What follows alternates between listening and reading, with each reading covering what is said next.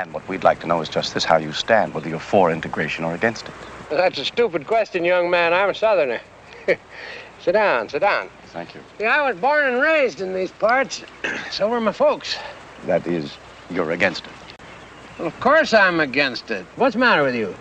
Well, I just like to get it straight. You see, sir, our organization agrees with you. We believe this ruling to be one of the greatest wrongs the government has ever perpetrated. Yeah, it's a shame, all right, but what can we do? Fight? We did. We lost. It's a law now. Whose law? I thought this was a democracy, and I thought a democracy was based on the collective will of the people. Sure, of course, sure. And is it the collective will of the people that Negroes should be allowed to mix with whites right under the same roof? Study with them, eat with them, maybe even sleep with them? Is it the collective will of the people that niggers should be allowed to take over the whole world? Because that's what's going to happen, Mr. Shipman. You think it can be stopped? With your help, I'm sure of it. Legally? Start talking, my boy.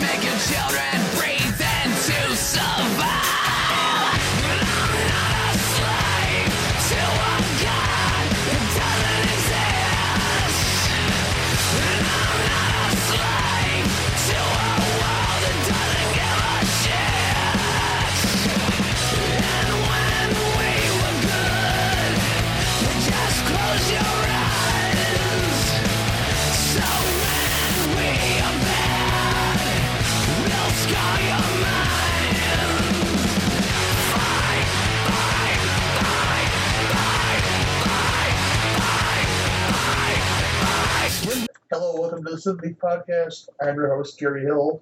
Uh, X could not make it tonight for some crazy reason. We got our wires crossed in the scheduling. But with me tonight is one half of the Projection Booth Podcast, Mr. Rob St. Mary. How you doing, sir?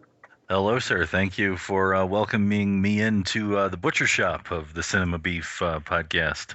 Oh, you're very welcome, sir. You uh, you put on a legitimate show that I enjoy, so it's, Thank a, you. it's a pleasure to have you. too.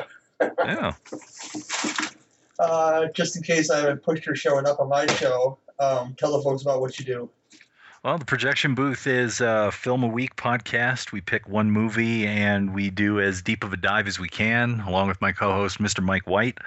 So uh, we'll pick a movie and then we try to get everyone who's living or people who have written about the film or have uh, some background knowledge in the um, maybe the theme that's in that film in some way, and give you a little bit more. Uh, of a uh, background and interest in what's going on with that movie. So uh, we've been doing it, uh, I think, almost four years. Uh, projection booth, and I've been on it just about three, and uh, it's been a great honor to do it. I was added in after the uh, original co-host left, and uh, Mike and I we have a lot of fun, and I've had the opportunity to talk to a lot of great folks, uh, some heroes of mine, such as uh, Robert Downey Sr and uh, William Friedkin, and um, all kinds of uh, lesser-known imps and in the film industry.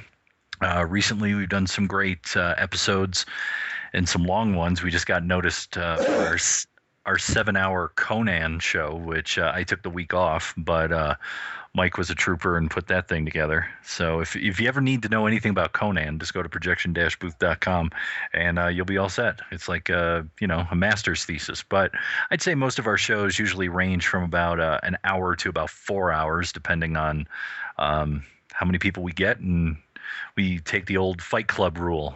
The uh, podcast only goes on as long as it has to. So there you go. Yeah, that Conan show was pretty epic. Pretty. It, it was a good seven hours. Yeah, and, and people overuse that word quite a bit, but that was literally epic. That's the longest show we've ever done. So there you go.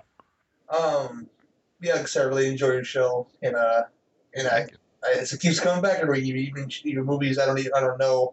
I got you, I got Silva and Gold and stuff like those. Those crazy guys that like the Cult of Muscle to tell me about films that I perhaps should be watching, and I uh, I appreciate you guys greatly for that. You know. Yeah, I mean we uh, we don't specialize in any one particular thing, so it's not like it's all horror movies or all sci-fi film or things like that. I mean, we're all over the place. So we've done everything from, you know, classic adult films to trash to B movies in the 50s to, you know, foreign art house movies. So I mean, it's all over the place. And uh, you know, just to kind of give you an idea of the uh, the range you're going to get, Mike's favorite film of all time is Greydon Clark's Black Shampoo. My favorite film of all time is Louis Buñuel's The Discreet Charm of the Bourgeoisie. So in between there is what you're getting. I've seen one of those movies before. this got Mike White's name on the cover, so. There you go. uh, this is the general point where I ask you uh, what stands out, what you've been watching lately. Oh man, I've just been watching a lot of stuff for the show. So um, recently, uh, I think watched maybe for the first time, or if I did, I saw it as a little kid. Um, uh, Logan's Run and uh, watched uh, Rollerball, and I can't tell you uh, just how horrible the John McTiernan remake is. It is terrible. So uh, stay away from that. Watch the original one. I know some people think the original Rollerball is a little slow, but I think uh, I think it's still quite good and it holds up. So I, I have a big love of 70s film, which I categorize as basically stuff released between about 1966 and 1983. So that I think is the last great era of American film. So yeah, McTiernan did a real good job of sucking the heart out of a, a great Ugh. film. He just the, just squeezed it out of it as much as he possibly could. oh, it's terrible, and um, you know all the social commentary's gone. the The best part of that film, I have to say, and I'm not even a huge wrestling fan, is um, uh, Paul. What's his name? Paul Heyman, who's the uh, ring announcer. Yes uh, who I think he founded ECW or something, and he's in there and he's doing the play-by-play, and he's the best part of the movie. I mean, I mean, they should just give him the whole movie. You know, forget Jean Reno and that other kid who was in American Pie. I mean, come on, just make it the Paul Heyman film. Yeah, I, I forgot he was in it actually, but you, you're correct about Paul Heyman because he's he's like the Lloyd Kaufman of wrestling. Yeah, he he's a, sh- not a shameless self promoter. He puts himself out there and makes it this extremely uh, big character, and yeah he pulls a punches with that rollerball. But I forgot he was in it though. See, that's yeah. that's that's what's that's what's so bad. Like, there's nothing. You can't remember one of the greatest things in wrestling ever being Paul Heyman. If you're a wrestling fan, I am a wrestling fan. That's how bad the movie is. You know. Yeah. Yeah, and and it's nice that you called him the uh, the Lloyd Kaufman of wrestling. that's what, that's what uh, he is, you know. Lloyd Lloyd's a great friend of mine and was kind enough to save my sanity back in 1998 by picking up my little uh, vampire comedy and putting it out for Troma at the time. Remember VHS tapes, kids? Oh my God! And um, since then, it's now out on DVD, so it's pretty cool. It's a little movie called Tainted, and um, if you want to watch it, I think it's on YouTube. So, uh, and uh, I, I did a drunken commentary last year with Mike for it, so you can find that also at projection-booth.com. Great. Uh, anything particularly uh, bad you watched lately? Uh, trying to think. What was like, I, you know, it, this week has been kind of a blur because uh, I, I, learned that I can't party like I used to. Uh, getting into your late 30s is kind of, uh, you know, you know, you can't go out on a school night and do that anymore. Uh, so I can't really think of anything bad that I've seen recently. Um, I mean, like bad, bad. I don't mean like so bad it's good. Yeah. So. I watch a lot of those. yeah. I mean, I love so bad it's good, but I can't think of anything like really horrible that I watched recently. But I'm sure maybe I'll find something at some point. My brain is completely engaged. It's been a long week. Mm-hmm. Yeah, as far as I go, and I mentioned this to you off the air that I've been building my digital collection through disc to digital from other people. And somebody had on their list, they had Xanadu. And I haven't seen Xanadu since I was like four years old and it's been a long, long time since I've seen Xanadu. And I'm a big ELO fan. And I don't know why I kept watching it for. Maybe because Olivia Newton John's hair is just so inviting in that movie, and she's gorgeous. I, I, I should have turned it off when, when they took um, oh, who's in that? Gene Kelly shopping for clothes. I should have turned it off then, but I couldn't stop watching it. Train wreck. It could have been the Don Bluth animation or uh, the, the the ELO soundtrack, which is two things that I love about that movie. But you know, it's God, I can't. Oh, I can't remember what film it is, but um, uh, I think it was Kenneth Anger used the Xanadu soundtrack and put it against one of his um, one of his underground films, and it was supposed to be pretty brilliant, but I can't remember what film it is, and it's so, which is sad because I'm a pretty big Kenneth Anger fan. I'll look that up now. See. Yeah. So But I, I, I, made a comment because I started watching it at twelve thirty in the morning when I was getting to do my paperwork, and I was like, "It's it's twelve thirty, and I'm watching Xanadu because I hate myself." You know, I was, I was like, "Fuck it, give me some skates and crank up the ELO. I'm all in now." You know, I, I think maybe like Xanadu could be a good like double feature with like the Apple or something, or um, or maybe um, you know, Can't Stop the Music. You know. We just did that Oh, movie. oh, you know what's bad? You want to talk about that era? Now that I'm thinking of Can't Stop the Music, which I'm thinking about disco film, is I had to watch um, Staying Alive recently. Oh yeah. Holy God, is that thing terrible? like and it's uh yeah oof.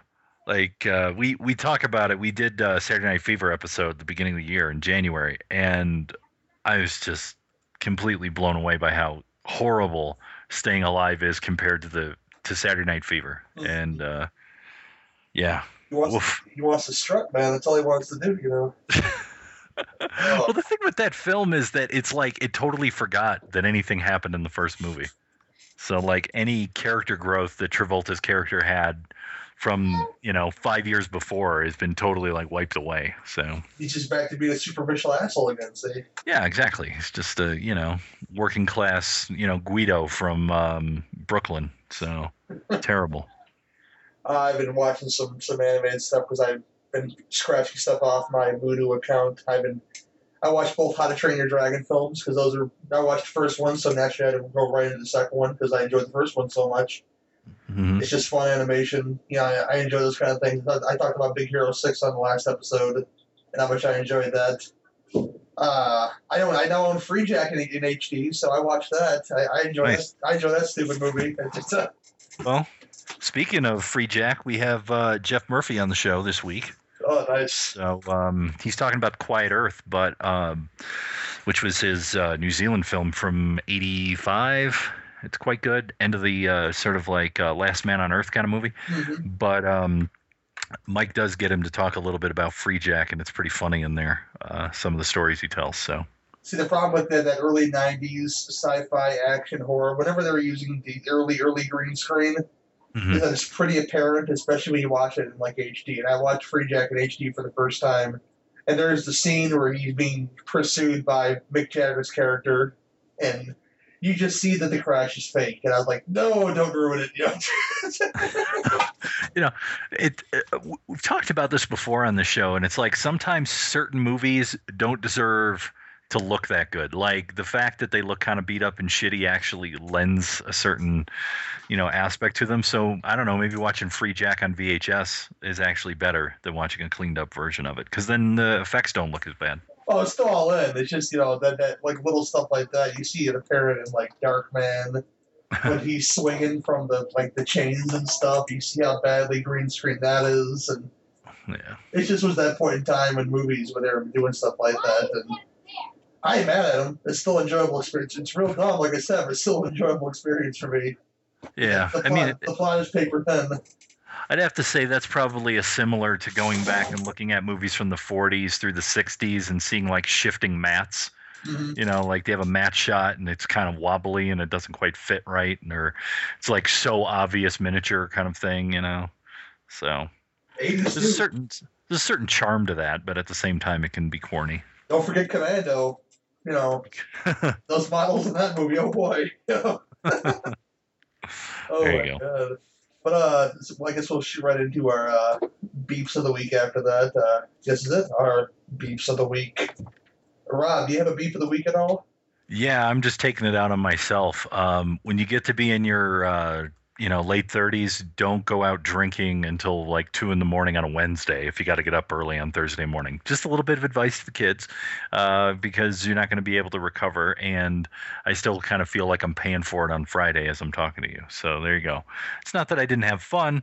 That's just my own personal beef. I got to chill out and not uh, not get crazy on a Wednesday, if you know what I mean. Yeah, I don't, I don't have much to complain about this week actually. It's, it's one of, one of those happy-go-lucky weeks, I guess, and I, I let I let the pretty big big beef out last week about about people who people who annoy me. No, not really though. Just superficial folks that you know, too big for their britches, I guess, and and uh, yeah. But from from there, I guess we'll move into our movie discussions. I guess the show theme for this week is TV icons gone mad when John Astin's case in this movie gone kind of mellow. I kind of dropped the ball on that one, but we're going to talk about it anyway. But the first film we're going to talk about is from the Low Low era of 1962. It's a Roger Corman joint known as The Intruder. And uh, we'll get into that right after the trailer.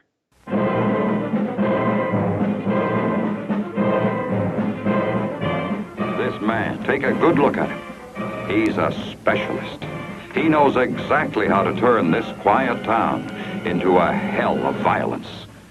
The Negroes will literally, and I do mean literally, control the South. Are you willing to fight down to the last ditch and keep fighting till this thing is over?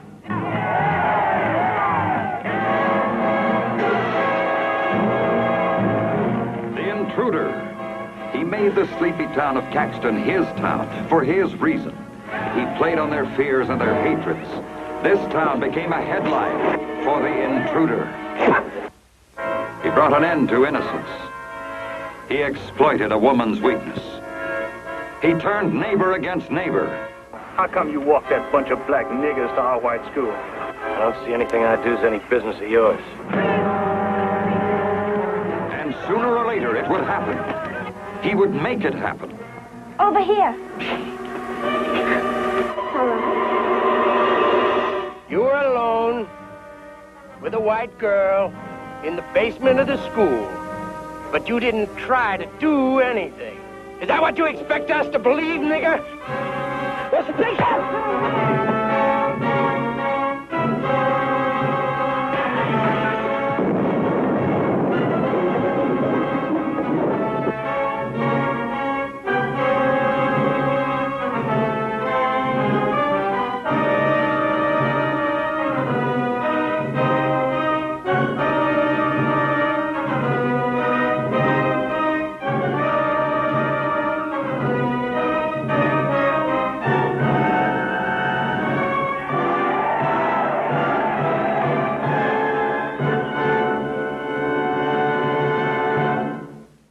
cheapo synopsis: The Intruder from 1962. Uh, a 7.8 on your IMDb. A man in a gleaming white suit comes to a small southern town on the eve of, the, of integration. He calls himself a social reformer. What he does is stir up trouble, trouble, suit, stir up trouble, trouble he soon finds he can't control. Sorry about that. Uh, your core cast of people you might know. You probably know these actors more than I would, so I'll let you do this for me, uh, Rob. You can do this. Uh, William Shatner said that I guess your main star of this film. Oh, sure. Any other actors you recognize from, from old Hollywood? Uh, you know, I really wasn't paying too close attention as to who was who. Um, I, I mean, whenever you watch a Corman film, you're always trying to look for faces that you might remember. I mean, it's always the uh, play uh, "Let's Spot Dick Miller" game, but sadly, no Dick Miller. Uh, this was my first chance watching The Intruder, and it was one that had been on my list for a while, but I had never gotten around to see it. Yeah, what really stood out to me was, you know, of course, Corman and Shatner, but the writer of the film, uh, Charles Beaumont, who's a Twilight Zone guy, so I, I was all over that. And this is right in the the honey hole Twilight Zone era. I think right around season four when they this was this was written season three, right in that era. And um, I really enjoyed that that aspect of it. So because it really felt like a surreal experience. But I'll let you start out, sir. Uh, what are your your first thoughts, your initial thoughts on the Intruder? Well, I mean, for me, it's kind of the perfect film to watch. Uh, I would say uh, this week or this month because we just had the 50th anniversary of the uh, march across the Edmund Pettus Bridge down in Selma, Alabama, and the all of that stuff.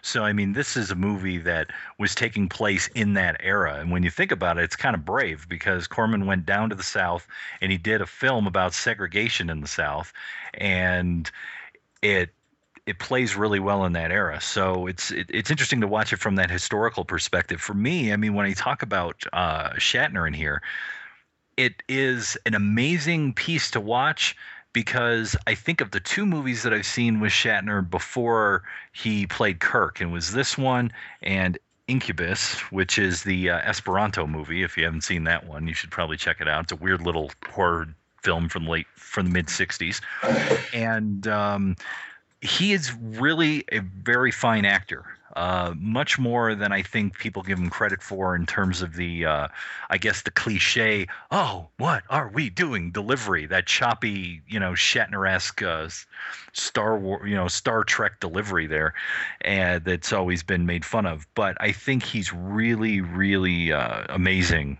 in The Intruder. And uh, as I was watching it, I was thinking to myself, I'm like, why hasn't, like, Criterion or somebody like picked up this movie and done really really nice treatment on it because it would really make sense to do it because there's so many things that you can do with this film in terms of an actual really nice release and uh, luckily Corman and Shatner are still alive and you could do some really awesome features with them but uh, I, I don't know if it's uh, of value to anyone on that level sadly Yeah, for me, I thought this film was really ballsy for 62. Just to throw it all on the table. You see this very white man in his very white suit come into this town in a bus because he hears that 10 black kids are being integrated into this all white high school. And he wanted to see, just to go down there and see what he could stir up amongst the town people. Just start throw gasoline on an already tense situation. And he, he found the right political figure to get behind and like you said, he's not the William Shatner we know. He's just this very great actor in this movie. Not that not that he had been good all these years, but he's very serious in this film and playing this role and riling up these people. Which you know, it's you, you learn to hate this guy in this movie because he's basically just this big shit starter all through this small small town. Oh yeah, and the the other thing that Corman does in here that's really smart, and I'm sure this was in the original novel, and that guy, as you said, uh, also was writing. Uh, uh, Twilight Zone and, and also did the script on this, is that uh, he references throughout the film that he's a member of the Patrick Henry Society. He's like, I'm a member of the Patrick Henry Society, and talks about the Patrick Henry Society. And uh, I looked up uh, it's completely fictional, Patrick Henry Society, but one group that had the last was a three name, you know, group called Society was the John Birch Society, which was big in the 50s and 60s, and they were anti-integration and they were anti-communist and all of these things that basically Shatner's character is spewing is basically the platform of the John Birch Society. So, so in a way, Corman and this writer are um, critiquing not only anti-integrationists uh, in that era, but also the John Birch Society, which was getting some traction in the um, sort of the uh, McCarthy era of the 50s. Um, I don't know if you want to talk about similar films, but it did remind me of another one. Go ahead, sir. Yeah, it it reminded me of Bryan Singer's first film, Public Access, from 19 from 1993. And I don't know, have you ever seen that one? Well, I have no idea what that is. Tell, tell me, sir. Yeah, Bryan Singer, who we all know from the X Men and all of that stuff, the the film he did before he did The Usual Suspects was a small film, independent film called Public Access. And what Public Access was was about a guy who comes to a small town and he gets a public access TV show and then uses that to like turn the town against itself. So through basically the power of the media and his personality, he like tears the town apart and like has people fighting with each other and all of this stuff. So in, in a way, it kind of reminded me of that. The idea of this charismatic guy from outside who comes in to town just to uh, kind of stir it up. Man, I haven't seen the movie, but I, I kind of like to now. But, uh, but yeah, that, that was that was the role he played in the film. This is this, like I said, this big agitator. Just to see, I don't know if he had a purpose for this. That's a, that's what threw me off. That he just comes, they just move on to the next town after this, just to see what he gets stir up there. he's kind of like reverse Scatman Crothers in the Twilight Zone the movie. You know, it just goes from place to place. You know, bringing death and damnation, and not not necessarily death. But I thought for sure in the scene where you know, of course, bla- the one of the black kids is helping a white girl get something down in the basement, so he raped her. And you know, this, this was a thing in this movie, but he didn't do it, and I thought for sure they were going to kill that that black kid in the movie because, uh, of course, uh, their biggest supporter, or like the biggest political guy they have besides, of course, Bill Shatner, was just slapping this kid around, like getting the crowd riled up. I was like, holy shit, you know? Yeah, I mean, and it's not only that that the uh, that the black people suffer in the town because of him, but also people who are um, more progressive or you know trying to deal with the integration and all of that stuff and the changes that are taking place. For example, it's Mr. McDaniel, who I believe is like the newspaper publisher or editor, and he gets beaten up by a mob and ends up losing his eye in the film. And so there's all of this, you know, stuff that it's it's not the, the Venom's not only directed at black folks, but it's also directed at white folks who want to, you know, keep the ball rolling forward and, and be a little bit more, um, you know, kinder to their fellow man. Yeah, and I think it, it plays real well. That basically, you know, even even even, nowadays, I, I live in a town that's a majority white, not by choice. I just live here. You know, I always say I live here, but I'm not a citizen because I'm just I just wasn't raised that way. Whereas it's filled with a bunch of old white farts who are pretty much afraid of even you know families moving in town that are different color. What if then property taxes go down, people? You know, shit like that, and it's real, real stupid stuff. And it even exists today. I mean, you talked about them about Selma in '62. They they had them given the 50th anniversary of that, and Obama's like, oh, then I'm not, I'm not, I'm not going to shit on the man, but him saying, you know, well, there's still lots of change to be in Selma. You can't stop folks from being assholes as long as within the, within the law. I'm sorry, it's just you, you can't do it. That's why I just kind of look the other way at people, like especially like folks in this movie. It's like, yeah, they're just they're just set in their ways, you know, and I can't I can't stop an asshole from being an asshole. And this film had a lot of assholes in it, people. Well, the thing that's interesting is uh, Corman's uh, autobiography, which I read years ago. It's called, I think it was like How I Made a Hundred Films in Hollywood and Never Lost a Dime or something like that. Uh, this is the one film that he did lose money on. Uh, it didn't, he had trouble getting it booked in the South. Uh, it was put out under several different titles, including one called I Hate Your Guts, I think.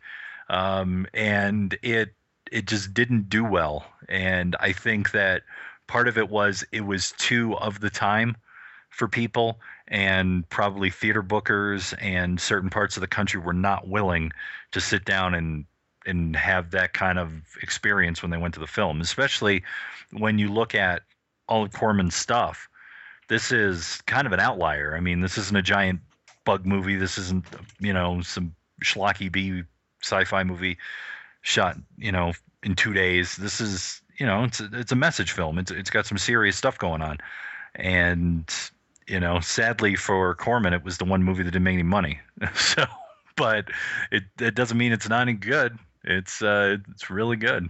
And it's weird that you know he's, he's not not that he's weirdly known for all those things, but he just stopped making movies like this. You know that, I guess they weren't marketable. Like, you said, he didn't make he lost money on this one, but I think it would have been nice for him to filter stuff like this into his career and just to say, "This is the movie I want to make, so I'm going to make it." And I think that's basically what he did with this movie. This is the movie I want to make, so I'm going to make it. And he made a film, you know, a film that you can sit through and like get behind. Really, you know. Yeah, I mean, when you talk about social pictures in Corman, I think that you end up with more of him producing those kind of films, but they're couched more in exploitation. And what I mean by that is a big favorite of mine is Death Race 2000, and Death Race is a is a total social commentary film, but it's couched within a you know an action film. So uh, you, you get social commentary in Corman's films. I think more as a producer, especially as you get into the 70s. Mm-hmm. Yeah, I, I, can see that. Yeah, and just, I've, I've watched a lot of. I've watched some of stuff. I, I've like stuck to um like the Poe stuff because that was always talked about. Pretty much the stuff that was talked about, I watched. I think I've watched more Julie Corman stuff than I have watched Roger Corman stuff, though. To the absolute truth. it's just it's a generational thing, really. You know, she was Yeah. she was putting stuff on VHS when I was renting VHS, so and uh, there's nothing wrong with that, you know. but um, anything else you'd like to say about the intruder? If uh, you want to go, I don't know, the too plot heavy in this film, but you know, we, we could if you'd like to. No, I mean, I think it's one that people should seek out and see it, especially if they've never seen it and they're big um, Star Trek fans. I think it's uh, an interesting film to watch, considering on two levels. Like I said, we're not getting that cliche acting performance out of uh, Shatner that we see in his later career, uh, sort of based off of his characterization of Kirk. And also, it's interesting to watch a guy who is sort of like anti everything that Star Trek would later be about because Star Trek is all about all these different races and everyone coming together to have a better future. And his character in this movie is like, nope, segregation's the way. We will not give a we will not give a, give it up. So it's interesting to watch watch it in that perspective in terms of the um, the thematics that shift between this and just a few years later, like I said with Star Trek. Uh, yeah, good film all around. It was it was a good experience. Only negative thing to really say about it, if you're sensitive about the N word, they use it quite a bit in this movie because uh, it's it's just there. It's just of the time. Yeah. But it's it's also used, I would say, as Mel Brooks said, in the right way, which uh, Mel Brooks said he got a lot of hate mail for Blazing Saddles from he said mostly liberal whites who didn't understand why he had to put that word in Blazing Saddles, and he said that the word is used in that film to show the ignorance of the people. And that is how it's used in this film, where it is used to show the venom and ignorance of those people. It's not used in a fun way. It's used to show, like I said, how just stupid and ignorant these people are. No, it comes out. It's, it's done perfectly, and, and I'm not I'm not complaining about myself because I've seen the film. But you know, somebody else who hasn't seen the film might be turned off by you know, if we say, oh, they they they drop some n bombs in the movie. You know, not well, pretty much early and sometimes often, because it's just these people. As people are set in their ways, like I said, you know, I, I talk with my grandmother a lot on this show because she influenced me somehow with, with cinema. Both my grandmothers, from my own grandmother, who's 100% Sicilian, you know, she she played bingo with a black person. She'd probably sit outside the front porch with a black person, but I doubt she let him sleep in her house because she was a very superstitious person, and she had that little racist bone in her, you because she was set in her ways, you know. And these people in this film are using that word freely because they were set in their ways. They were afraid of new things and what was going to happen, and black state and whites, and no, that would have been terrible. You know, come on now, a movie like this, the, the town might have burned down, but. Uh, Um, yeah, but for that, I'll uh, go right into scores here. Uh, one through ten. What do you give it, Mr. Rob St. Mary? I'd I'd give it like an eight and a half. You know, I, I think it's really well done. Um, like I said, I think folks should uh, definitely seek it out. And I know that it's public domain now, so you can get it on YouTube, which is where I watched it. But uh, I, I think it's one of those films that deserves to be cleaned up and respected and treated with a little more value than than most people I think uh, have of Corman's catalog, because it is one of those movies that, like I said, it was ahead of its time and it was uh, pushing the boundaries in 1962. It's it's quite amazing to consider when it was made and how it was made. Uh, yeah, I give it uh, right around. I, I give it an eight because I, I, it's first time watch for me. I learned about it actually on uh, the Corman documentary they put out, uh, Corman's World. I, I learned about it on there, and uh, I I wanted to see this very different looking Corman film, different in theme Corman film ever since I saw it on that documentary, and I, I wasn't disappointed. Uh, like Rob por- it's public domain. You can watch it in full on YouTube. I think it's posted a couple times. So, uh, no excuse, folks. Just go and uh, give it a watch, and if you want to, give us some feedback on the Facebook page and let me know what you thought about it. And uh, yeah, and we'll go with that. And um, we'll shoot into our next feature right after this. What we've got here is failure to communicate. Some men you just can't reach. So you get what we had here last week, which is the way he wants it. Well, he gets. I don't like it any more than you.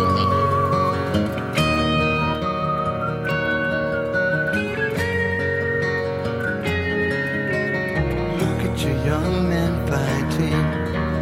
Look at your women young men dying. The way they've always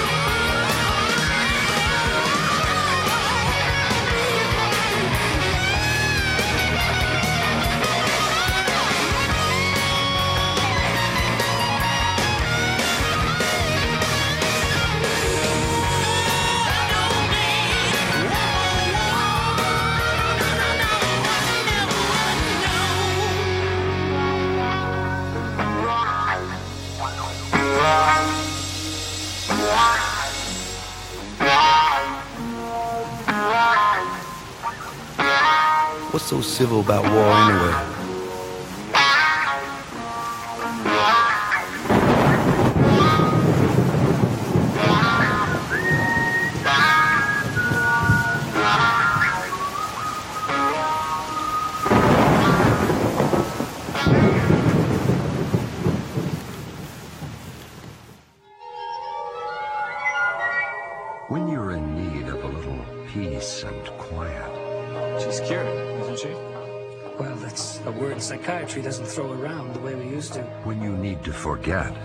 Taking her on a, a little trip back to the islands.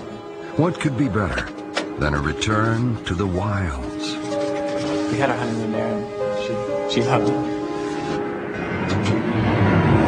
I can't fix it. I think we better check out this island, see what we can find. What could be more inviting than a return to the past? Hey, you guys! Look at this! It's like we just walked to the 1920s. You guys, I think we better take it easy, huh? That's all right, children. Been meaning to get rid of them old things anyhow. These are the backwoods where time has a way of standing still. Please don't cry, baby. I'm going to be 12, and I'm going to have a birthday party. But what harm could you come to playing with the children?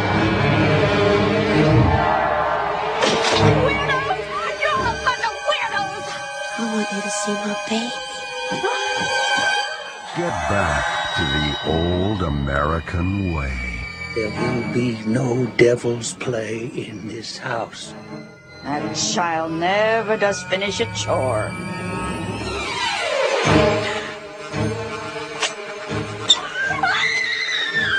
Is your friend coming or not? You gotta have patience, son. You should learn to read the good book. He who waits gets.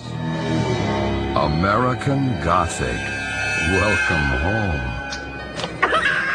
You're it! And ain't none of you never gonna get off this island alive! My mom won't see that! Rod Steiger, Yvonne DeCarlo, Michael J. Pollard. American Gothic. Everybody's welcome to stay. Pleased to meet you. I'm sure. American Gothic. Uh, American Gothic from 1988. Uh, chief synopsis is this: on a, lone, on a lonely island in the Pacific Northwest, a group of travelers find themselves targeted by a crazed, homicidal family. It's a 5.7 on. Uh, your TV star in this film is Yvonne DeCarlo, who played Lily Munster on The Munsters. Uh, she is uh, plays simply plays simply called Ma, her character. Uh, Pa is played by Rod Steiger. You get a bunch of no names in this movie, but the one that I recognize the most is Michael J. Pollard, who plays one of their brothers, Woody, because I see him in so many things. So, you know, and I'm never disappointed in the performance he has. So I guess I'll, I'll take the lead on this one. This uh, this picture here. Oh, you got something to say, Rob? I'm sorry. Yeah, Michael J. Pollard to me is like the William H. Macy of his generation. He, whenever he shows up, even if it is a weird little film, you know that the acting's going to be good and his character's going to be interesting. So it's always like I was like, oh yes, Michael J. Pollard. And then um, the only other one I had to look it up because the, the there's a uh, sort of a adult girl who is in the family and and I say adult girl because well she's obviously a woman but they like dress her up and treat her like she's 9 or something and I thought it was Eileen Brennan and I was like no uh, it looks like Eileen Brennan so I looked it up and I was like ah sadly it is not Eileen Brennan but uh, you know was a Private Benjamin fan when I was a kid anyway Yeah, I was. Uh, I watched that one when I was a kid too. I can't say I loved like uh, like Wildcats, but I watched Private, Private Benjamin sometimes. um, yeah, we'll shoot right into this. Basically, it, basically these these it starts out with a woman. She she's in a mental institution, I guess, or some kind of hospital. And she's getting out from uh, a. You you you find out in flashbacks that she let her baby drown in a bathtub by accident. This traumatizes woman to be be institutionalized and. So her husband and their, their several white friends decide to go on a plane trip. Their plane malfunctions and they're, they're, they're forced to land on this island, which is inhabited by a group of they find uh, all this old timey stuff like Saturday Evening Post and funny hats inside of a house, and house belongs to Ma and Pa, who don't have a last name, but they're played by the Rod Steiger and Yvonne DeCarlo, and they're crazy fucking family. I mean, not crazy, but they seem like you know they're they're really nice and really homey. You know, if you're you're, you're this really richy uppy type people, you might suspect people like this of being nuts, and they were not disappointed in their craziness because eventually you meet their children. Like you mentioned, I, I think her name is Sissy. Was her name Sissy in the movie? I think so. They just all have sort of these generic names. you know, we don't really know who they are and all that stuff. It's just mom, pa, and you know. Her name, her name was Fanny. Fanny is uh, the, the Yeah. sister, and she, like like you mentioned, she dresses in little girl dresses. and She has a Shirley Temple haircut, and she talks like she's nine. She has a baby, apparently, which you find out very morbidly is not a baby at all, but a skeleton of a baby, a real skeleton. And and um, Woody, as I mentioned, Michael J. Pollard is with her skinny, I guess, slicker wearing brother, and Teddy is the big old chunky, you know, burly brother, and they all live in this house with their crazy ma and pa, and they take to these yuppies like like a like a duck to water, but with really weird intentions. Uh, what was your um, take on this film, there, Rob? Well, I want more of that swing set. I think the swing set is uh, quite amazing. Uh, way to kill someone. Yes. Uh, basically, they have this giant swing set uh, built with these, you know, giant logs, and they swing the guy on the swing set, and then they cut the ropes, and he goes flying over the cliff. Um, so I, I thought that was an interesting, uh, interesting death. I mean, it kind of follows a lot of the um, crazy family movies. I think that's kind of a horror genre unto itself. Obviously, the most famous of the crazy family movies is uh, Texas Chainsaw Massacre, but uh, it, it's not quite that dark. It's not quite that bloody, brutal, um, you know, horrible. Um, it is totally 80s if if you need an 80s fix, which includes like music that sounds like it was in Miami Vice over the uh, credits. Yeah, what was that? Big feathered hair. Uh, feel free because there's tons of it. Um, you get a lot of it in this movie. Oh yeah, I, I, I liked I liked every character. Well, I, I liked every character except for the the, the yuppies in this movie because the family was on point. Uh, Well, I mean, that's that's the whole idea. The whole idea is to make your um, your victims seem uh, not not not people you want to be around, and then when they start getting bumped off, you're kind of like, yay, and then you realize how crazy the family is, and then you're like, oh, they're not nice either. So you're kind of stuck.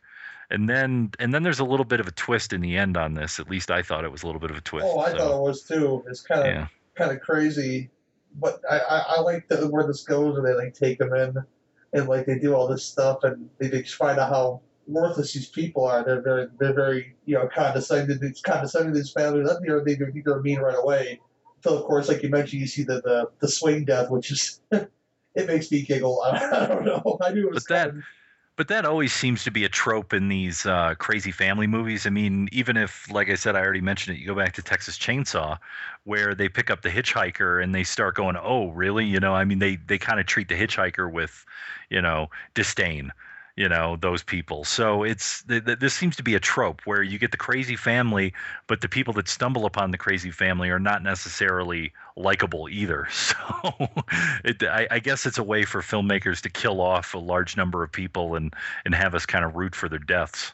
I, I love uh, Yvonne DeCarlo in this movie. She she she plays the role so well, but she for like most of the time that they're killing people, she she's acting in a way that she, doesn't know they're killing people on screen, but she she does she does know obviously because she's just sitting there like with her with her knitting needles. You find out her with her razor sharp, and they can be used as uh, as murder weapons. And you know, and uh, I love that, that that whole the whole deal with her in, in Paw just being these laid back country folk, and you don't think they're they're involved at all until, of course, you know you get the big reveal that yes they are involved, and yes they are controlling these children and telling them what to do, to to a point where one of them shoots somebody in the forest with a, a, a suction cup bow and arrow, just to say you think that's bad. What do you see what mom and pa are gonna do to you? which leads you to believe that mom and pa are crazy, crazier than crazier than they are, really, you know. And um, I, I love, I love this whole the, the the Stockholm syndrome ending of this film, where the girl sees the the brother getting getting whooped for I guess the the Teddy the the the, the, the very svelte chunky uh, brother. There's a scene where he um, knocks out the bitchy friend or kill he kills the bitchy friend I think because he, he he chokes her out I believe and he is going to have sex with her dead body and I think this happens off screen because he rips off her panties and he's really looking very seductively at her. Well, Pa does not approve because Woody told him all about it apparently. So he starts to whoop Teddy with a, a switch. He starts to whoop with the stick, you know, very Southern style. And this turns something off into your turns something on your, your final girl to basically goo gobble, goo gobble. You will make us one of us. She became one of them, or did she? Because you get that twist in the end where you know she's basically goes batshit crazy in the family, just starts killing everybody. Especially what sets her off is, you know, the drowning baby thing, because the Psycho Fanny has a, has a bathtub she pretends to turn on, and something switches off in her brain that the baby's gonna drown, and and she hits Fanny over the head with this old fashioned wash tub and kills Fanny, and then she just lays to waste the whole fucking family except for Pa, who's out rabbits, you know, and that whole deal, that whole scene made the whole film for me. That she made that switch and then, you know, something else turned on. You got this crazy woman who's crazy with this whole goddamn family, probably. And the part at the end where she gets Pa's gun and she shoots Pa, and then is she still crazy? Is she not still crazy? You can't tell. And that's what I love about the end of this film. That's why it works. And, um, you know, I guess maybe I could uh, stack this movie up against a couple of others that I watched recently and ship them over to Mister uh, M Night and go. You want to make a twist ending again? Watch these because these kind of work. Yeah, so there you go. This is one of those ones that I've, I've seen on VHS shelves that and sat there and sat there and sat there. And never picked it up, and I figured this would be a good run for me to have an excuse to watch this film because Yvonne Carlo's in it, and she was a pretty big TV icon of the Munsters, and I figured why not? Why not do American Gothic? And I'm damn glad I did because I was I was blown away by, by just the ending of this film. The the old, the old and of the film was kind of redundant and crazy. It's just another crazy redneck film, but when things that churn that you didn't see coming, it made it it made it really special and uh, I'm glad I got to see it. You know. there you go. Uh, any other thoughts for you on this film? I've been taking up all this fucking time, man. I'm sorry. No, no. Uh, it's it's not bad. Um, if it was one that I don't think I would have sought out to watch on my own. So uh, thank you for um, throwing this on the list.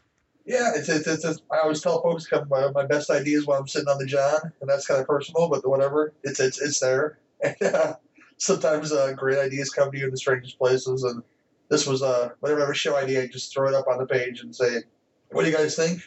Okay, we'll do it. You know, and just one of those things where this came up, and yeah, I'm glad. Uh, we'll do grades now, though. Ratings, I mean, uh, one through ten. What do you give Rob? Uh, I'd give it like a seven, maybe six and a half, somewhere in there. I mean, it, it it's it's not uh, it's not great. It's not horrible. It's serviceable. It's fun. Uh, it's interesting. I think the ending works. So, uh, yeah, and like I said, Michael J. Pollard, as I consider him the William H. Macy of his generation. So, uh, always nice to see him in things. Um, yeah, for me, it's a, it's a, it's a, it's a solid seven. But you know, if that, that last twenty minutes didn't happen, it might have been a solid four. But that that, that, that ending gave it that three extra points, that little oomph that really brought my grade, my my rating up it takes a while to get there. Just put it that way. Like if uh, I don't think you can make this film today with you know attention spans the way they are, so it's it definitely takes a little while to get there. It's probably a half hour at least before you get anything, and then it and then it starts moving.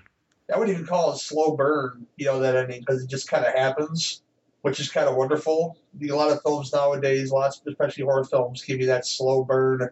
I'm, I'm talking to Ti West, but a, that either really works or in my case, my feelings is they're very public about Ti West, and I, I don't really care for him.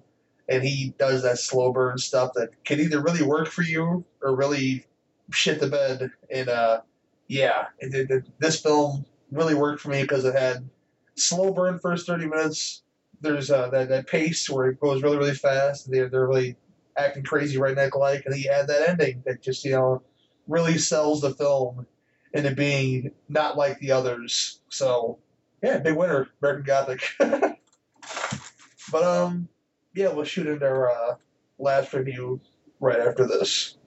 Hi, I'm Mike White. And I'm Rob St. Mary. And we're the hosts of the Projection Booth podcast. If you haven't heard of the Projection Booth, that's okay. But we think it's time that you have. We've been doing this for over three years now. And we think we're doing a pretty good show. Every week we look at a different film and put it in context. We try to bring you interviews with the people behind the films. Or experts on a subject matter covered in the film. We don't specialize in any one particular genre or type of film. We try to examine every aspect of cinema. From every corner of the globe. Even at three years, we barely just scratched the surface. But we're ready. We're ready for you to listen to us. That's right. Now's the time to give us a shot. Download us through our free smartphone app. Or through Stitcher, iTunes, Geek Juice Radio, Jackalope, Or our website. Projection-booth.com. We'll keep making great shows. Now it's your turn to listen to He knows it's out there.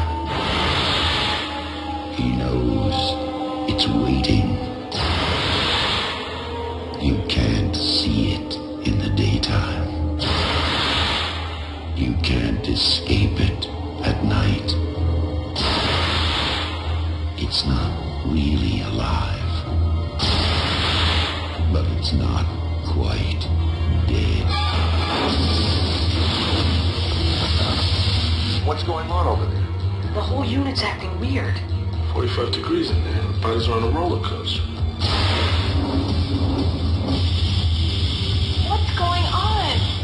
Get out of here.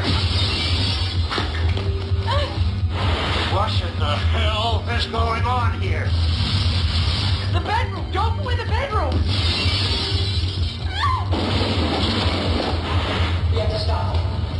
Now, we can do it. I'm gonna need your help.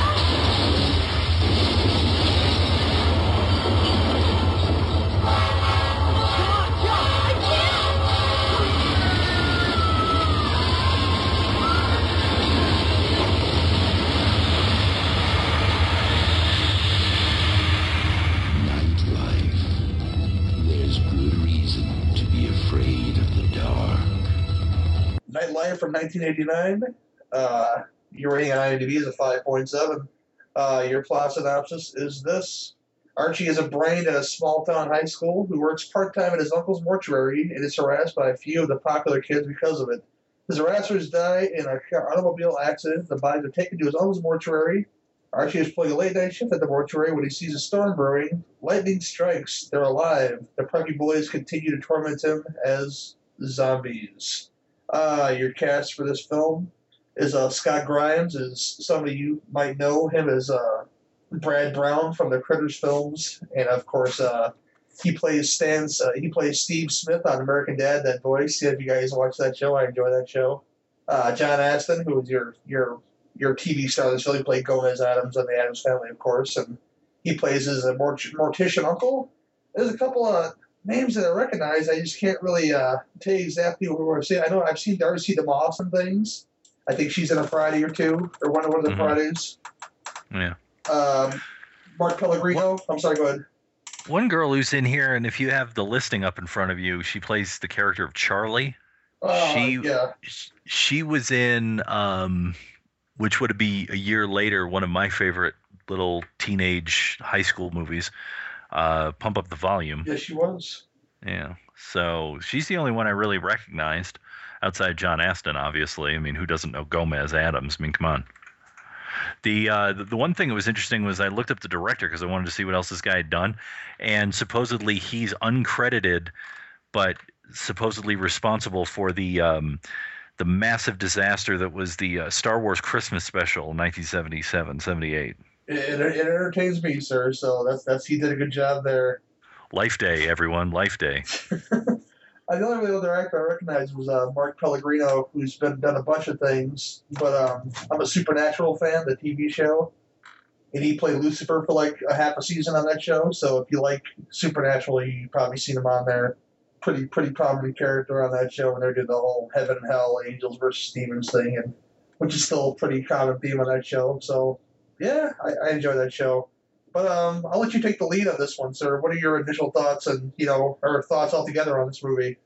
Well, there's a couple that came to mind. The first is uh, at least the first half of the film has this real sort of like after school special vibe. I just get this like teenage, you know, movie made for teenagers kind of thing going on. Uh, the, the other thing that I thought was funny is the Scott Grimes uh, as an actor. I, I know he wasn't 14 when he made this movie, but he looks like he's 14 up against all of the other kids in high school who look like they're about 30 to 35. Mm-hmm. So uh, there's this obvious size difference. And I'm just like, really? What did you guys get held back 12 years in high school? Is that why you're still there? Because they all look like they're having to hit the um, the Grecian formula to keep the uh, the gray hairs from popping up because they all look old. And it's a common trope in a lot of these films. Even as even earlier than this, I remember uh, watching Slaughter High and thinking, you know, why are these kids? They don't seem like teenagers at all. Then you find out that like Caroline Munro was like 35 when she made that movie or something, and but she was playing like she was 17. So this is this isn't a new thing amongst these uh, adults playing teens and things, especially now in, in this era. Yeah, because if you put actual teenagers in something, people go, "What is this? Uh, you casting elementary school kids? What's going on?" Yeah, that, that's that's a that's always strange. I guess they, they grow up a little faster nowadays. You can look, but you can't touch children. You know, but that that's that's fine. But um, what are some stuff that you know? You say you noticed a couple things about this film. Uh, what else do you uh, notice about this Uh, film? well, first, like I said, it has this sort of after-school special vibe, and then um, it has this wackiness at times, like where he's carting the body of that woman around on his back, and John Astin's like, "What are you doing?" And then the guy shows up, and it's like, "What are you doing with my mother's body?" and all this stuff. So there's this kind of like wackiness vibe. There's the um, the obvious trope of most high school films, I would definitely say in that era, where there's always the geeky kid and he's being knuckled under by the jocks. So that's kind of a, a cliche trope that we see all the time. And um, but it seems like uh, when I was watching it, maybe the last 20 minutes or so, I'm like, is this the same movie? Like there was just like a moment where I was like, I can't believe this is the same film because all of this stuff, as you said, this like zombie plot kind of pops up, and you didn't really like kind of expect that. Well, the, the problem with this film, and you know, is that they're- still they, they die in this car accident conveniently, and are brought back to Uncle's mortuary conveniently, and then they're struck by lightning conveniently brought back to life. And but the problem with these zombies in particular, they're not really zombies at all. They're more like reanimated Jason corpses, but they're still teens, so they're still pretty spry. They can jump down from things. They can move just like they would if they were still bullying. But now they just have more of a purpose. Like we're dead, so we had nothing to lose. Let's just go fuck with this kid till he dies. Him and his his mechanic girlfriend or whatever she is to him, you know. And the, the fact that they they didn't, they didn't they didn't miss a step. In fact, some of the fact that they can't talk, you know, so that they're I guess they're less douchey. They're more like just they turn from uh their fast cars to homicide with the with a with a bolt of lightning kind of really blew my mind that these aren't really zombies at all. They're just like reanimated assholes, you know. That's what they should have called it. They just that should have been the title. Um, but yeah, when it all goes down, which I think is very short lived in this film, you know, because it being a, a zombie film, it takes a long time to get there. And, uh, It takes too long. It takes too long to get there. That was the problem I had with it. You know, I mean, I understand sort of setting up the world in which we're in, but then again, it's probably one of those, you know, deals like the line in Ed Wood. I don't care whatever you shoot, just make sure it's seven reels long. So it's probably one of those things where they knew that this, they had to pad this thing out a little bit because it kind of drags. Yeah, and I, I just said one of those those titles I seen on the VHS shelf, and I knew John Astin was in it, so I was like, let's do it for a show. I never got a chance to see this movie, so the fact that that was my only bearing on picking it for this movie, not not to know to, to pick you know TV icons gone wild. I picked John Astin, who as a character in this film is very tame, but the the fact that I didn't kill pick Return of the Killer Tomatoes doesn't anger me because I just did it on sloppy seconds like episode three, so I didn't want to go say, hey, let's do the movie again. But he is batshit crazy, Return of the Kill Tomatoes, and John Astin. And um, this movie, he's kind of uptight and tame. He's not the charismatic Gomez Addams like you see on TV. He's just like this, you know, worried guy. He's gonna fire this kid at the drop of a hat if he fucks up again, you know. And Uh, I like, like, like I said, the zombie stuff came. It was too little, too late. You know, once they were in pursuit of our uh, Charlie, the the mechanic, and uh, Brad Brown from I forget his name. I'm gonna call him Brad Brown from Critters. Uh, they they in pursuit and there's they seem to be unstoppable machines until they beat a wood chipper and then all bets are off. And, uh, yeah, so I mean, maybe this was an influence on uh, Fargo. Who knows? It's a very dark film too. I know we watched it on YouTube, and it wasn't going to be as good a quality, but still, the, the, the stuff that you saw, especially after they got lit on fire, so the zombies were even darker, so you didn't see much of there anyway. Well, I knew that we were in trouble uh, from the opening credits, and you know why? Because this is always a giveaway usually with 80s movies. Is that if the credit sequence is cheap, it looks cheap, like the actual text looks like it was done with a video toaster or something, Yeah. then you know you're in trouble. And that's that's kind of what I was like, oh man, I'm like these credits were done on someone's Commodore 64 or something. This is terrible. yeah, it kind of was. But I've seen movies that I enjoyed with crappy credits like that too. So, um, I forget what we just did Chud 2 Buzz the Chud for Sloppy Seconds, and that's a movie I love, and it had really crappy looking credits like that, you know? I mean, you guys couldn't spend, I don't know, probably $500 to have the optical house do it for you. I mean, it's like, can't be that expensive to get some decent credits. This is very, very, very niche VHS market, I guess. I I don't think this ever came to theaters. But I imagine, you know, if it did, it was a very small, small run. But it was made for that VHS market. I guess they would spend a lot of a whole, a whole bunch of money on it. So I guess they figured just throw these, these cheap credits out there. Yeah, I mean, I think the film would have worked better if they, w- instead of it being like, oh, all of a sudden there's this thing and then they're reanimated, because there's really nothing that leads us to that. Like, there's nothing before it happens that tells us that it could happen. No. So, so maybe if there would have been like, I don't know, like a zombie cat or someone's neighbor, you know, was reanimated. So we go, okay, well, what the fuck is that? You know, like in the first 10 minutes or so in the first reel of the film then it would be like oh okay then then maybe uh, plotting wise it would have it would have seemed like it worked as opposed to just going all right just throw this in there it almost kind of feels like like i said someone took a after school special script and then merged it with uh, a script about you know gearhead teenagers who like to uh, torment geeks and then they threw zombies at it it just kind of feels like uh, someone was playing Mad Libs over there with the script. Yeah, very, very dartboard. You know, just throw, throw, throw, throw a dart at the board and see what you come up with. Uh, the teams is, is, is not I'm zombies were hot back in those days. They were kind of on, on the outskirts back in those days. It they took, uh, I think, Savini's um, Night of Living Dead remake to reboot the zombie genre. But these kids are more like Frankenstein zombies, you know, because they were like invincible basically, whereas zombies are very slow. These Frankenstein teens were very spry. They could jump down off of, you know, platforms and down on the ground and, and could not miss a beat. So that was kind of unbelievable that these people were dead dead corpses and still be able to move like they were. So they were in hot pursuit of these guys. Whereas, you know, it didn't work in Phantasm 3, that's all I'm saying. So those those zombie people in Phantasm 3 and it really worked really horribly here. And for that, it's going to get a little low grade for me. And I, uh, yeah, I can say that I saw Nightlife now.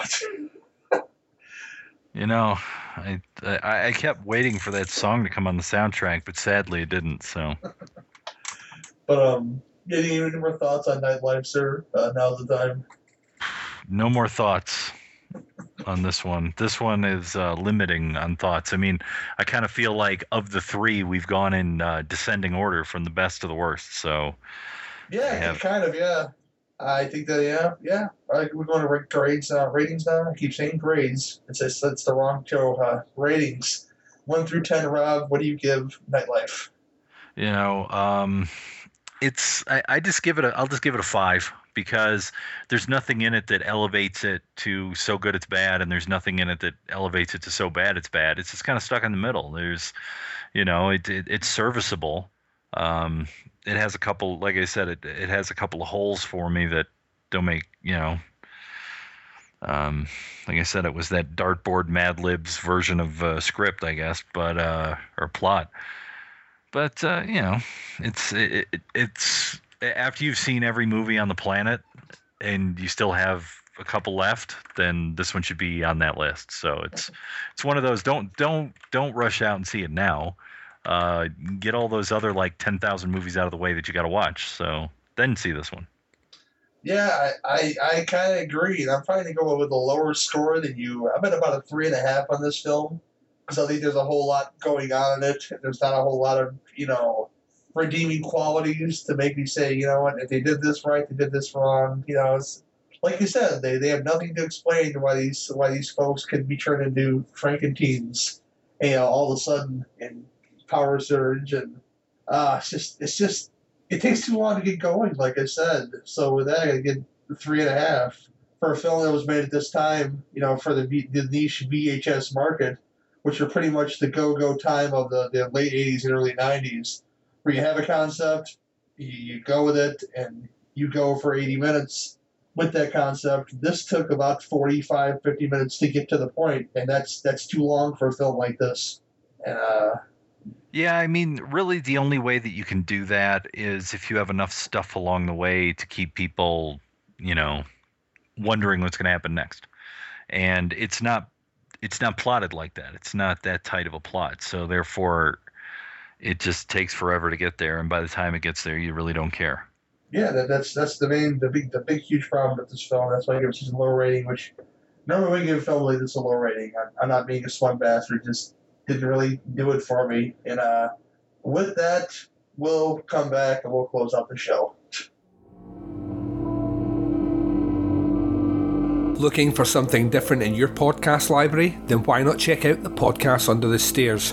I'm the host Duncan McLeish, and joining me each week will be a special guest as we examine some classic, old school horror favourites, as well as some modern classics.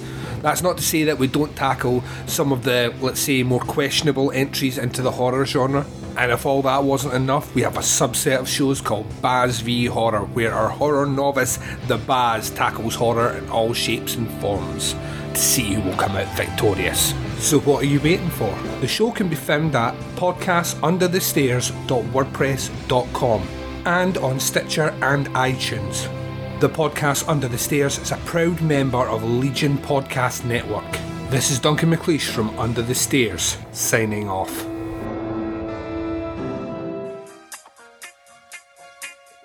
Movies need only three things badasses. You tell me who you want done, and I'll do the hell out of it. A chick with drive who don't take no jive. Boobs. Do you know that the female breast, known to be the source of life since Eve, can be deadly weapons? And body counts.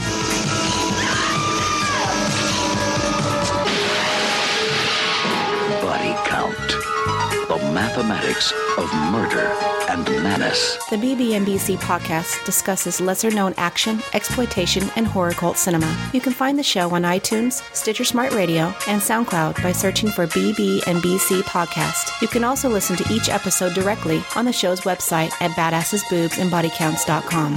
Got the goddamn message? Let's go to work. My films! Oh, gimme, gimme, gimme!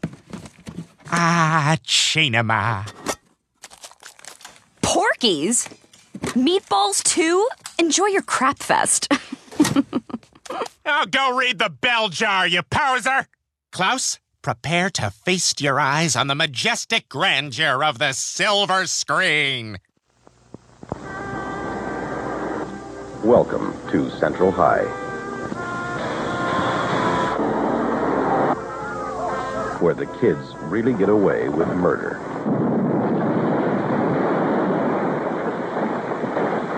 Meet the in crowd at Central High. You do that. no, I do better work. Bruce, Mark, Teresa, Craig, and Paul. This year, the in crowd has a problem. Because this year, there's a new kid at Central, You know the student lounge? What? David. This place is a maze. He'll get used to it.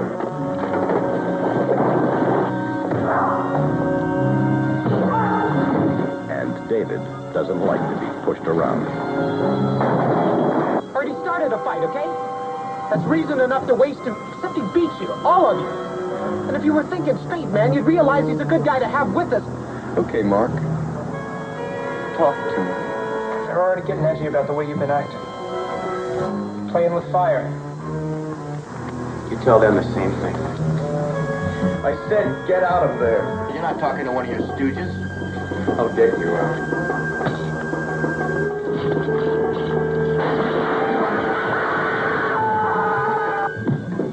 David lives by the golden rule. Do unto others and make it permanent.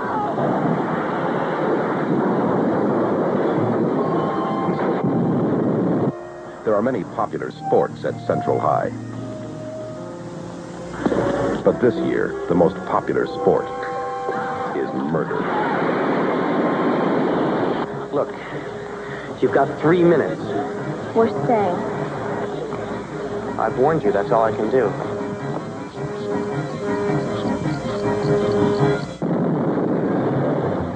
Welcome to Central High.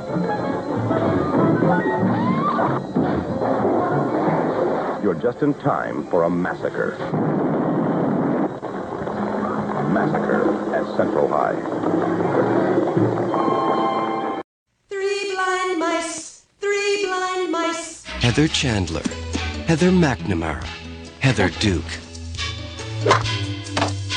Veronica Sawyer, Why are you such a mega brat? Because I can be. the most powerful clique at Westerberg. God, Veronica, drool much? Most people would die to get into it. Heather number one just looked right at me. I'm worshipped Westerberg, and I'm only a junior. Veronica would kill to get out of it. You were nothing before you met me. You were a Girl Scout cookie. JD has come to answer her prayers. I'm a no rest build up man myself. We'll kill her. He's got a way with women. A way with words. Is this as good for you as it is for me? Life can suck. And a very special way with a gun. Veronica can't live with him. Now! I love my dead gay son. And she can't live without him. Does this turn out weak or what? I Had at least 70 more people at my funeral. What? Their meeting was destiny. That knife is filthy. What do you think I'm gonna do with it? Take out her tonsils? Their love has a body count. Loved you. Was coming up here to kill you. That's it. We're breaking up. Young love. Heather's, a killer comedy. I'm gonna have to send my SAT scores to San Quentin instead of Stanford.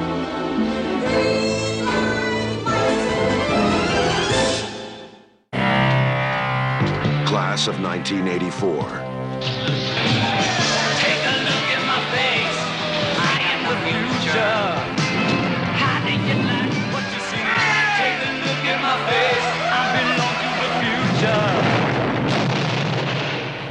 Class of 1984. Their only goal is power.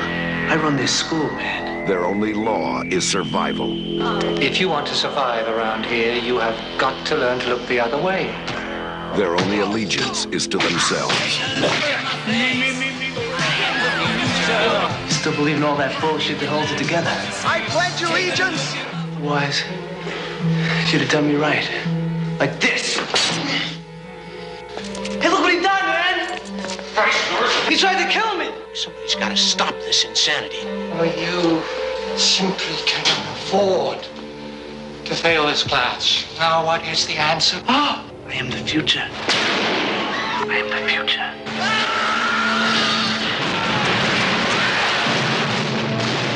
I am the future. But you've taught before and nothing like this has ever happened. All right, I got to deal with it. Who's going to protect you? Ah! Ah! Ah! You're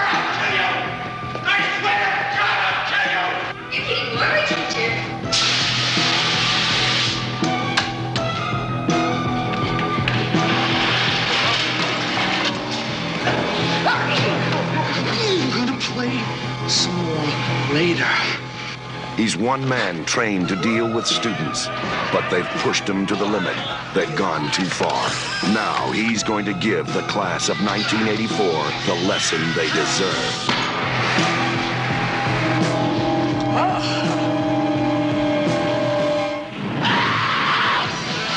Class of 1984. Is this the future? Take a look at my face.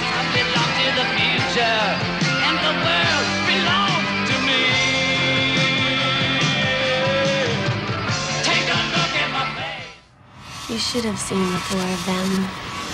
People worshipped them and cursed them, but everybody wanted to be them. Courtney was the leader. All right, girls, out. She was like Satan in heels, and Marcy was her henchman. I don't think we've met what with the cruel politics of high school and all. At a school like Reagan High, being the teen dream can be a little hard to swallow. It is with deep dismay that I inform you that Elizabeth Purr. I heard she choked on a jawbreaker. that is so cool. Are you Cornelia Shane? Maybe. Now, I'm Detective Vera Cruz. one detective will try to find the face that fits the facts. You ever seen one of these before? No. No? Take a lot of licks to get one of these things down. It's hard. You frighten me.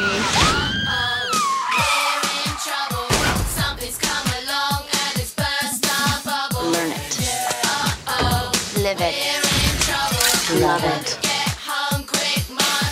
From TriStar Pictures, Do you like it? It's okay. There's nothing kinky about okay now, is there? Can you say freak? comes the battle between the babes. She's so evil. And she's only in high school. It's over, Courtney. I am petrified. Jawbreaker. Any idea what that means? You were shooing for prom queen?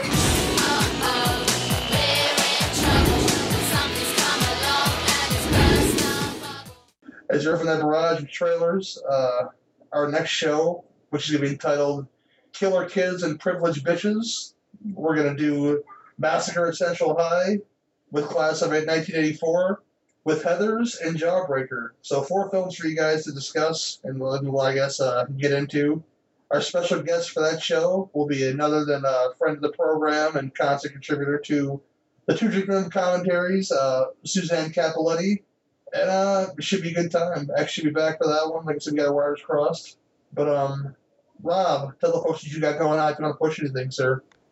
Well, you know, uh, thank you for having me on the show.